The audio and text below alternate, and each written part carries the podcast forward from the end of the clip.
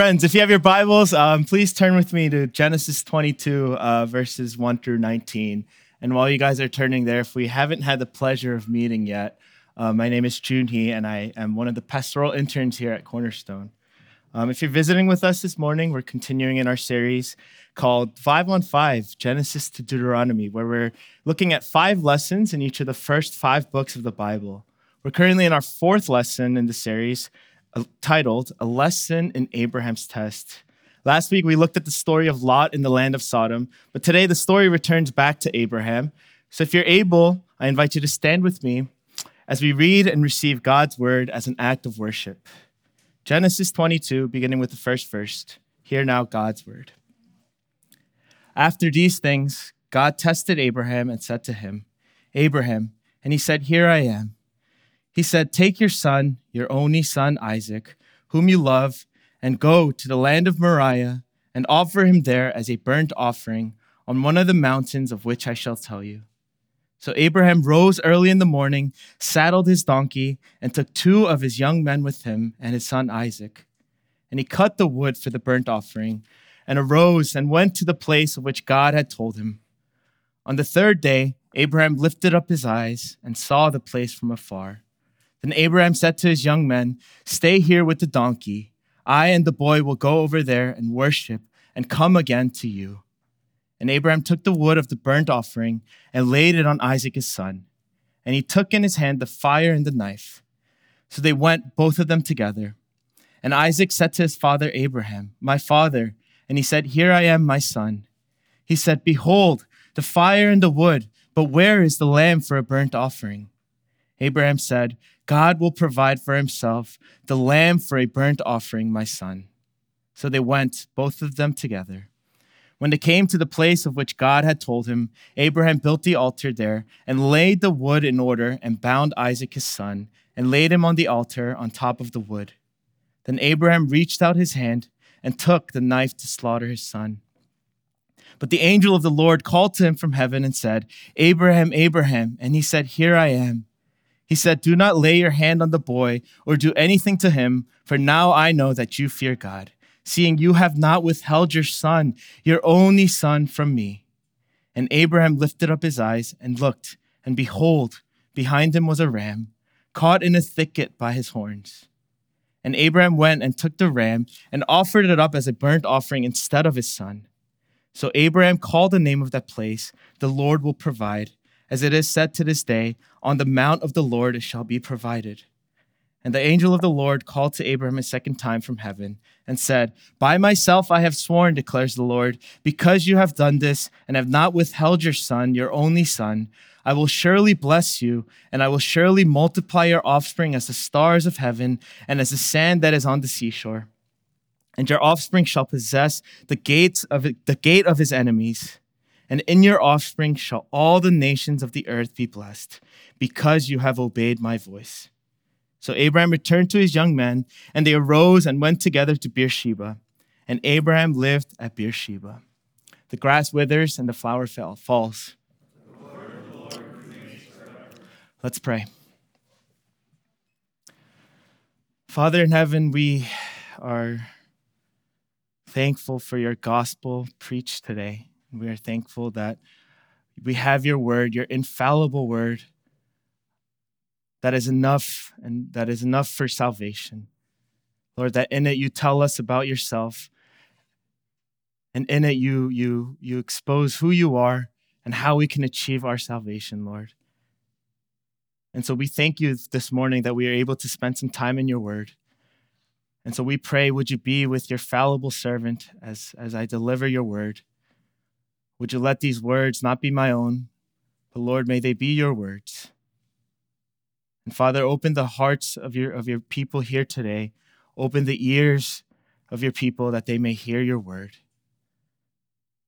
And so, Father, would you be glorified and would you be honored? Thank you. And in Jesus' name we pray. Amen. Well, our passage today brings us to what I think is a great climactic point, a dramatic bookend in the life of Abraham. It's also probably one of the most well known narratives in the Bible. Often it's used as an example of Abraham's exemplary faith. It's actually the last story that we read about Abraham in Genesis before his death a few chapters later. So, this is the last event of Abraham's life. If you've been with us or familiar with the story of the book of Genesis, we've seen Abraham go through many different things. We've seen him go through many different experiences and trials. He's gone through leaving his family and his homeland, he's gone through famine, and he's gone through childlessness. But throughout all these things, the Lord has been faithful to him. God provided Abraham with a land to dwell in. He's, he's given favor in the eyes of the people around him. And finally, he provided Abraham and Sarah with a child. Remember a few chapters back, Abraham laughs to himself, saying, How can a man who is 100 years old have a child? How can a woman who is 90 years, years old bear a child? To Abraham, God's promise of a child was highly improbable at best. Sarah had been barren since they had gotten married. And now, at the ripe age of 100, they, they were far too old to have a child, but still he waited, and he waited in eager anticipation. And finally, we read in Genesis 21 And the Lord visited Sarah as he had said, and the Lord did to Sarah as he had promised. Sarah conceived and bore Abraham a son in his old age, at the time of which God had spoken to him. At long last, the, ch- the promised child had been born. God had finally fulfilled what he had promised to Abraham. Finally, this promise that he made all those many years ago, the promise that God would make of him a great nation, would be fulfilled. And yet, when all seemed well, when life seemed to be going perfectly for Abraham and Sarah, and it seemed to be going according to their own desires, what we read next, what we read in our passage today, catches us completely off guard. And so this morning, I want to walk us through the story of Abraham's test and unpack what it tells us about our God and what that means for us. Our lesson today is this we will face great tests and trials, but we can have faith that our God will see us and he will provide. Even before we get into the narrative, the first thing that the author immediately tells us about in verse 1 is that God tested Abraham. I mean, talk about a major spoiler. But I think that the, this aspect of the story is key to understanding the narrative in front of us. This was going to be the ultimate test of Abraham's life, but he wouldn't know about it. This command from God is to be a test of his obedience and his faithfulness to the God of the promise and not the promises of God. And so God calls out to Abraham in verse 2 and says, Abraham, take your son, your only son Isaac, whom you love, go to the land of Moriah and offer him there as a burnt offering. You see, if we compare this call to his original call in, in, in Genesis 12, this call is vastly different from his original call. Remember, remember in Genesis 12, where God first calls him to go to a new land. That call was to leave everything. It was to leave his former security, his past, with his eyes set on the future. And so he faithfully obeyed. The go command in Genesis 12 was to offer up his country, his kindred, his father's house. But now, God was requiring him and requiring Abraham to go and offer up his future by offering up his son Isaac as a sacrifice. And sacrificing Isaac would seemingly put an end to the very covenant that God had made with him. It would put him straight back to square one. The promise that his offspring would be greater than the skies in the sky, and the stars in the sky would be no more. And not only that, but it was his precious, beloved son his only son, Isaac. Can you picture and the anguish that Abraham must have, must have felt as he listened to God's instructions? Here is the child that Abraham has waited his whole life for. The child that God had promised and had faithfully delivered to him. The child that Abraham and Sarah loved with all of their hearts the child that probably caused them many sleepless nights, fighting over who was going to wake up and change his diaper. The child that Abraham probably played catch with, or at least whatever the ancient equivalent to that was. The child that brought much laughter and much rejoicing to the lives of Abraham and Sarah. Here was this child, the great child of promise. Any fathers in the room will probably understand the deep affection that Abraham had for his son. And now God was saying, God was commanding, I want you to sacrifice him. What would you do if you were in Abraham's shoes? Perhaps you would be angry with God. Perhaps you would refuse and say, God, anything but my only son. Take, my, take me instead. I'm sure you can see the gravity of the situation and how devastating this would have been for Abraham. But what's interesting and what's surprising about this narrative is Abraham's reaction to God's call. His response is that of total obedience. Verse 3 says this Abraham rose early in the morning, saddled his donkey, and took two of his young men with him and his son Isaac. And he cut the wood for the burnt offering and arose and went to the place of which God had told him. You see, the Bible doesn't specify here why Abraham wakes up early in the morning. It might display Abraham's great eagerness, and I think it does, to respond to God's call, his eagerness to respond to faithfully to what God has told him to do. But I suspect there's a little bit more than that as well. If you really think about it, he probably couldn't have slept that much that night, anyways. For me, I know the night before a big day, it's nearly impossible to get sleep. Have you felt that way before? Maybe it's the night before a big job interview. Maybe it's the night before a big first date. Maybe it's the night before your first time preaching at church. that for sure, I felt that. And maybe it's the night before you're going back to hear from the doctor telling you what the diagnosis will be. Can you imagine now what's going through Abraham's mind throughout the night? The possible questions about what God has just commanded him to do. God, how could you ask for my only son?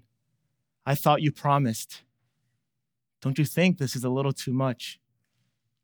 So, yes, I, Abraham rises early to obey the Lord's command faithfully, but also probably because he was tossing and turning all night, wrestling within his heart.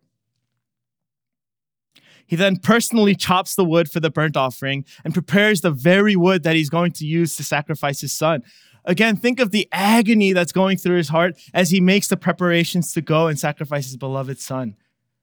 See, Abraham was, was a wealthy man. He, he, we, read, we read that he was a man of good wealth. So he could have told any of his servants to go and chop the wood and bring it back to me and, and get the donkeys ready, prepare my trip. But he himself personally goes and chops the wood that he's going to offer, sacri- offer Isaac on. So imagine the agony and imagine the anguish that is in his heart as he makes the preparations to go and sacrifice his only beloved son, Isaac. And yet, he doesn't say a word against God. He silently arises and goes forth in faithful obedience to the Lord. So they start off towards the mountain, and verse 4 says, On the third day, Abraham lifted up his eyes and saw the place from afar. You see, God didn't call Abraham to just go across the street. He didn't call him to just simply go across town to do this. He called him to a place that was three days away. Not just a few minutes, not even a few hours, but a few but a 3-day journey. 3 days to contemplate, to wonder about and to internally wrestle with what he was about to do. 3 agonizing days as he's walking his own very son to his death. For three days, he has every opportunity to turn around, to go back home, and yet, even still, Abraham's faith persists we see Abraham's deep trust in the Lord, that it was God, not himself, who held the fate of Isaac in his hands.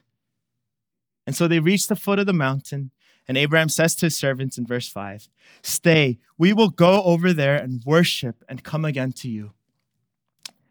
Look again what Abraham says is very interesting. We will come again, we will return. He knows very well what God has just commanded him to do, and if he's going to finish the deed, Isaac would most definitely not be returning with him.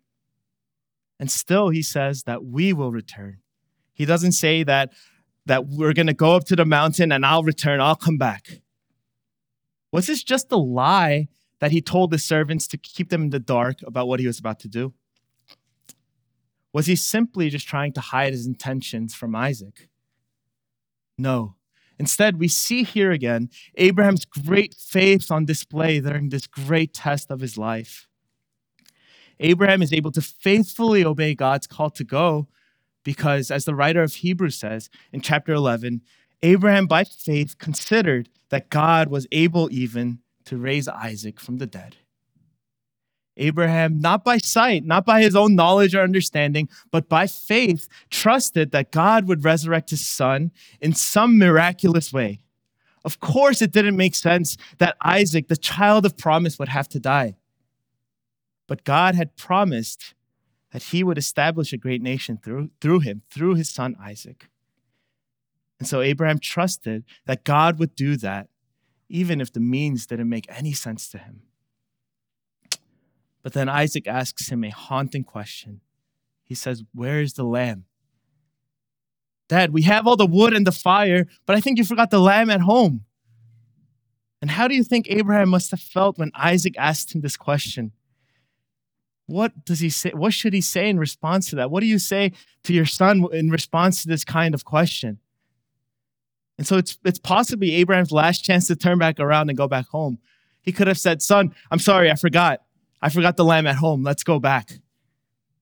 But again, in the midst of the hardest trial and the hardest test of his life, Abraham faithfully says to Isaac, Son, don't worry about it. God Himself will provide.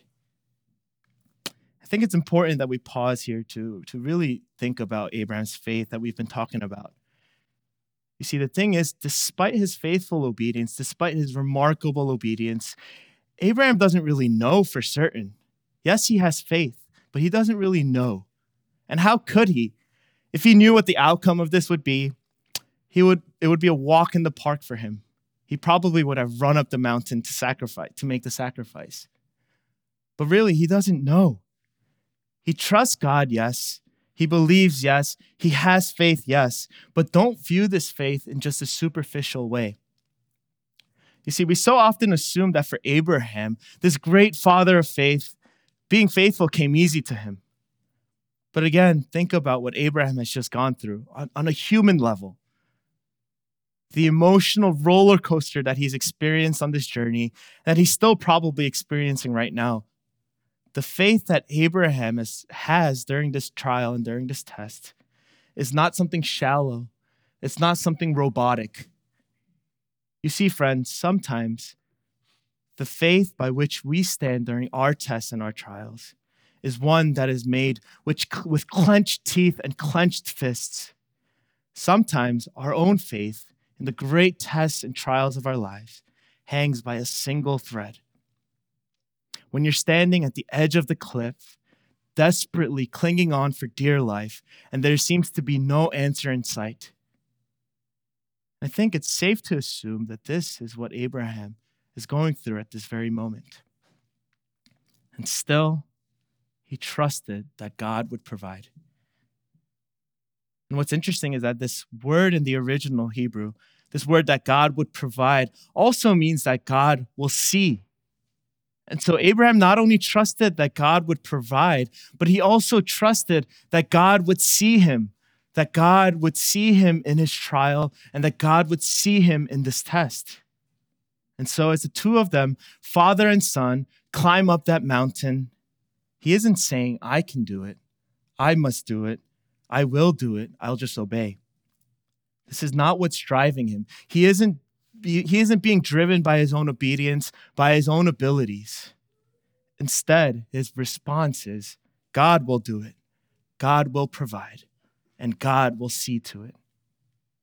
Friends, do you trust that the God of Abraham sees you in your trials? That even when you don't see him, his eyes are on you. He sees you. And so they come to the place where the offering is to be made. They build an altar, and Abraham lays the wood down on it. And with tears streaming down his eyes, he ties up and bounds Isaac to the wood and lays him on the altar. And he grabs hold of the knife, stretches out his hand over his beloved son.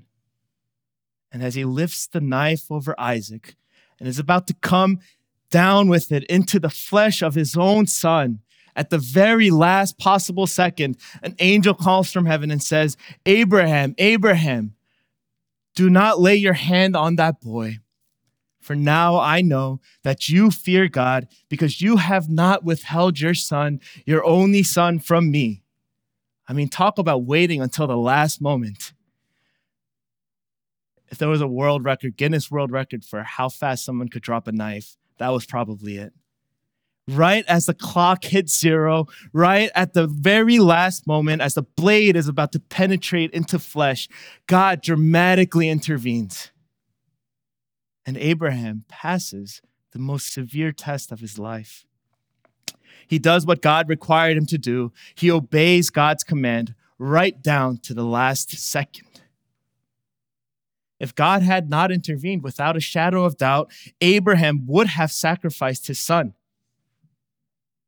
But in the most remarkable way, God delivers and God rescues him out of the situation. Things are brought to a terrible crisis, but his but the Lord's deliverance is sudden and complete. And Abraham's faith was not an easy faith, yes, but it was a trusting faith. He trusted in God's deliverance and provision, and he trusted that God would see him. Friends, don't you wish you had a faith like this? How much easier would life be if we were all actually a little bit like Abraham? But most often we're not. And so I want to ask you where do you put your faith?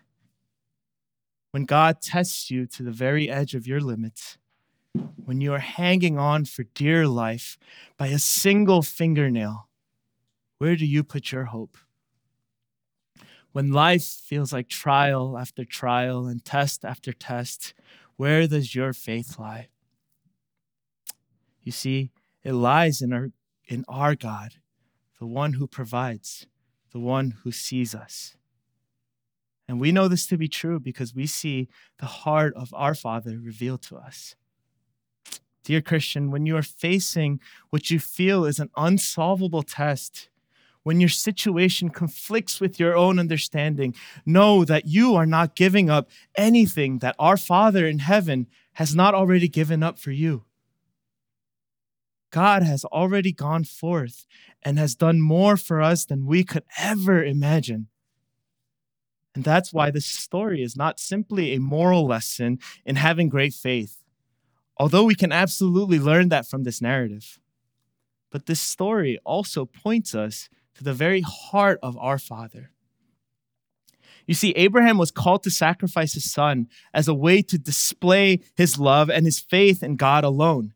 And when he had proven his faithfulness, God intervened.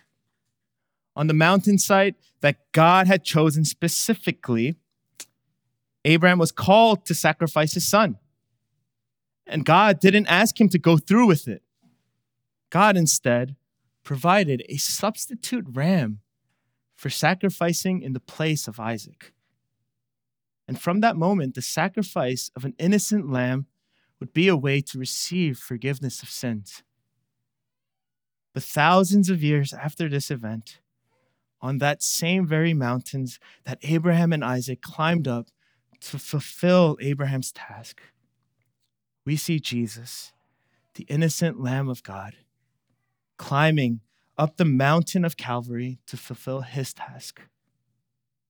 Just as Isaac walked up the mountain holding the logs that he would be sacrificed on, our Jesus, for the sake of our sins, walked up the mountain carrying the very cross that he would be sacrificed on. And just as Isaac allowed himself to be bound to the altar without a word, without objection, so Christ allowed himself to be bound to the very cross without objection. Except there is one major difference. While God provided the ram as a substitute for Isaac, Isaac, the only beloved son of Abraham, there was to be no substitute for the only beloved son of God. Jesus went to the very end to die as a sacrificial lamb for the sake of sinners like you and me. See, for the Israelites who heard this story, the innocent lamb was a temporary substitute for their sin. For the original audience, the story of Abraham and Isaac pointed to when they were enslaved in Egypt, of how the Lord saved their firstborn sons by means of the Passover lamb. And still later, the Israelites, when they were in the promised land, they would offer burnt offerings at the tabernacle, at the altar, in order to temporarily pay the penalty of sin so that they could live. But for all of us, who have fallen short of the glory of God and have sinned, the Lamb of God is the permanent substitute for our sin. The righteous Son of God paid the price for our sake on the, Cal- on the, on the cross of Calvary, but so too did the Father. As the incarnate, beloved Son of God cried out, My God, my God, why have you forsaken me? The eternal Father was silent. See, the Father's willingness to take his Son's obedience all the way to the agonies on the cross demonstrates the depth of his love for us so far beyond a doubt. Look at John 3:16. For God so loved the world that he gave his one and only son that whoever believes in him should not perish but have eternal life. Because God loved the world, he gave his only beloved son the ultimate sacrifice was made for you and me, the price that Abraham did not need to pay, but the price that the Father had to pay for us on Calvary because he so loved us. Brothers and sisters, this is the kind of Father that we have. Understand that this is the kind of love that our Father has for us. He gave his only beloved Son so that we may look to him, and now we can say, now I know that you love me because you did not withhold your son, your only son, from me. And this is the kind of father that loves you and sees you in your tests and your trials of life. This is the kind of father that we can put our faith in. However, this story doesn't end there for Abraham, and the story doesn't end at the cross. And so, too, it does not stop there for us either. In the closing verses of our passage, we see God renewing his covenant with Abraham. And this is the last time the Lord speaks to Abraham. And so this is a pivotal announcement for him. God restates the first covenant that he made with Abraham all the way at the beginning of his journey and declares to Abraham in verse 17 that because of his faithful obedience, I will surely bless you, and I will surely multiply your offspring as the stars of heaven and as the sand that is on the seashore. And your offspring shall possess the gate of his enemies, and in your offspring shall all the nations of the earth be blessed. And if you're familiar with the Old Testament, that offspring would be Isaac, it would be Jacob, and then it would be Joseph. But ultimately, that offspring, that seed would be Jesus Christ himself. For though the Father would give up his Son as a sacrifice, in three days the Son of God would rise again. You see, Christ is the perfect fulfillment of God's renewed covenant with Abraham. Christ was the offspring that would defeat the gate of the greatest enemy. Abraham faced his test and climbed up the mountain with the hope of future resurrection that God would resurrect Isaac again in some way. And we too now climb our mountains. We climb our tests and our trials with the hope that Christ Jesus has already resurrected. When God tests his faithful, he doesn't promise that it will be a smooth or even a short ride. Think about how long Abraham's journey was. His only promise is that he'll remain faithful and hold us in his embrace to the very end. That he alone will provide for our salvation and our redemption. Friends, do you find yourselves in any tests or trials that seem like too much to bear with no way out? Rest assured that our God sees you and he will provide in the fiery trials and the tests of your life, God sees you. In your grief and your loss, God sees you. In your loneliness and your rejection, God sees you.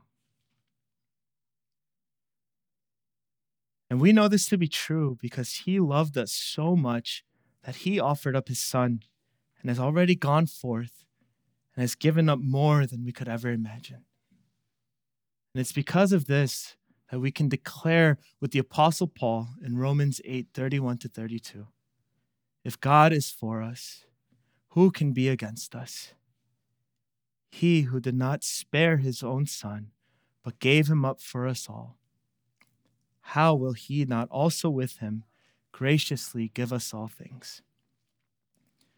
And so, as we look to our God, as we look to the God who graciously gives us all things and has already given us everything, may we rejoice in him who sees us and who provides for us.